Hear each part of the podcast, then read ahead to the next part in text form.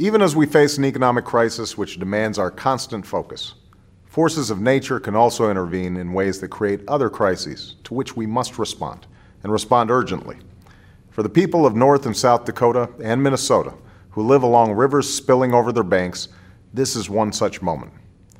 Rivers and streams throughout the region have flooded or are at risk of flooding. The cities of Fargo and neighboring Moorhead are vulnerable as the waters of the Red River have risen. Thousands of homes and businesses are threatened. That's why on Tuesday I granted a major disaster declaration request for the state of North Dakota and ordered federal support into the region to help state and local officials respond to the flooding. This was followed by an emergency declaration for the state of Minnesota, and we are also keeping close watch on the situation in South Dakota as it develops.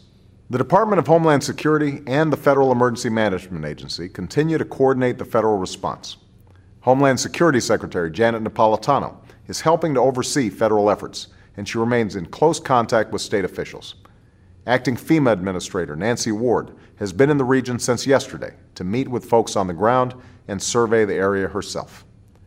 In addition, the U.S. Army Corps of Engineers is assisting in the emergency construction of levees. The Coast Guard is aiding in search and rescue efforts, while the Department of Defense is helping to move people and supplies.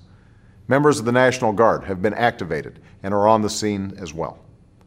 Hospitals and nursing homes in the area are being evacuated, and residents in poor health or with special needs are being transported to higher ground. Teams from the Department of Health and Human Services are aiding in this work, and the Red Cross is in place to provide shelter and supplies for folks in need.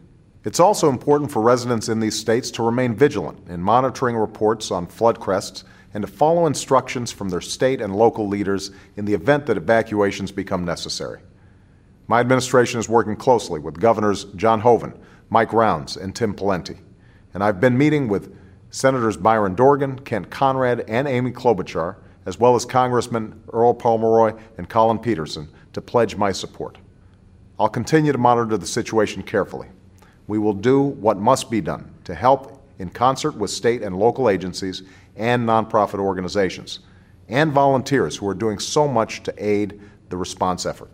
For at moments like these, we are reminded of the power of nature to disrupt lives and endanger communities.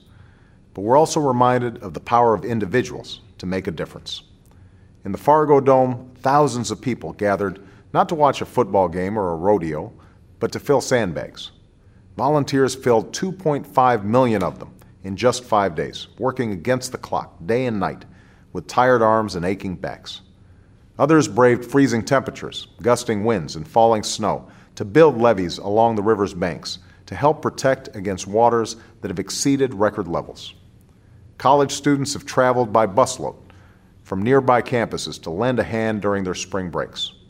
Students from local high schools asked if they could take time to participate. Young people have turned social networks into community networks coordinating with one another online to figure out how best to help. In the face of an incredible challenge, the people of these communities have rallied in support of one another. And their service isn't just inspirational, it's integral to our response. It's also a reminder of what we can achieve when Americans come together to serve their communities. Across the nation, there are men, women, and young people who have answered that call, and millions of others who would like to whether it's helping to reduce the energy we use, cleaning up a neighborhood park, tutoring in a local school, or volunteering in countless other ways, individual citizens can make a big difference. And that's why I'm so happy that legislation passed the Senate this week and the House last week to provide more opportunities for Americans to serve their communities and the country. The bipartisan Senate bill was sponsored by Senator Orrin Hatch and Senator Ted Kennedy, leaders who embody the spirit of public service. And I'm looking forward to signing this important measure into law. In facing sudden crises or more stubborn challenges, the truth is we're all in this together as neighbors and fellow citizens. That's what brought so many people to help North Dakota and Minnesota and other areas affected by this flooding.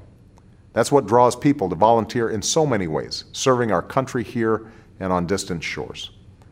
Our thanks go out to them today and to all who are working day and night to deal with the disaster. We send them our thoughts, our prayers, and our continued assistance in this difficult time. Thank you.